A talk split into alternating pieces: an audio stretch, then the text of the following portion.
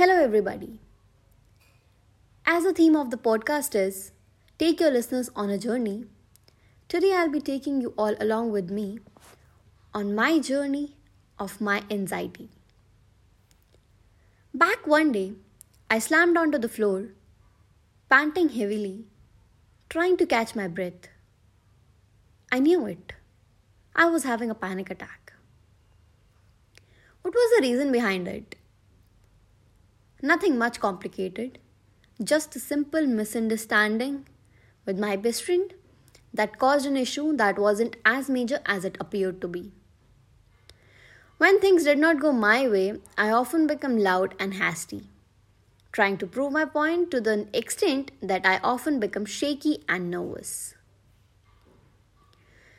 Always too bothered about what others thought. But that was me for the longest time. I would waste hours worrying about things that did not need much consideration. Isolating myself from people did not help, as avoiding others only made me more anxious. The fear of not being able to meet people's expectation was eating me out. I would panic at the thought of someday having an unpleasant day. Some days, anxiety affected me so much I became unpleasant to be around, and many people felt it was difficult to deal with me. You all might wonder how much worse could it be? But my anxiety was not just a general feeling of fear or panic. It was more of a state of nervousness and fear, which would escalate to the point where I would start feeling short of breath. But I had to deal with it. I started wondering why did things affect me so much. I started zoning myself out trying to maintain a clear distance from people because I assumed they were causing me to react this way. My anxiety led me to pull away from people and begin to ruin my relationships, which became either heated and filled with arguments or just silence and awkwardness. I felt like I was ruining my life. However, as it turns out, it wasn't only about the work or my colleagues, it was me.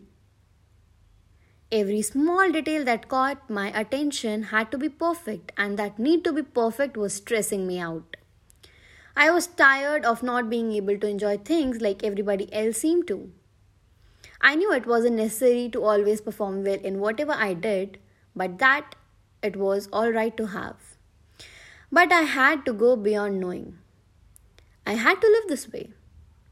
Once I had the willingness to change the way things were in my life. The desire to take the step to try and heal this illness of mine before it became worse. I could commit to my recovery knowing there was no turning back.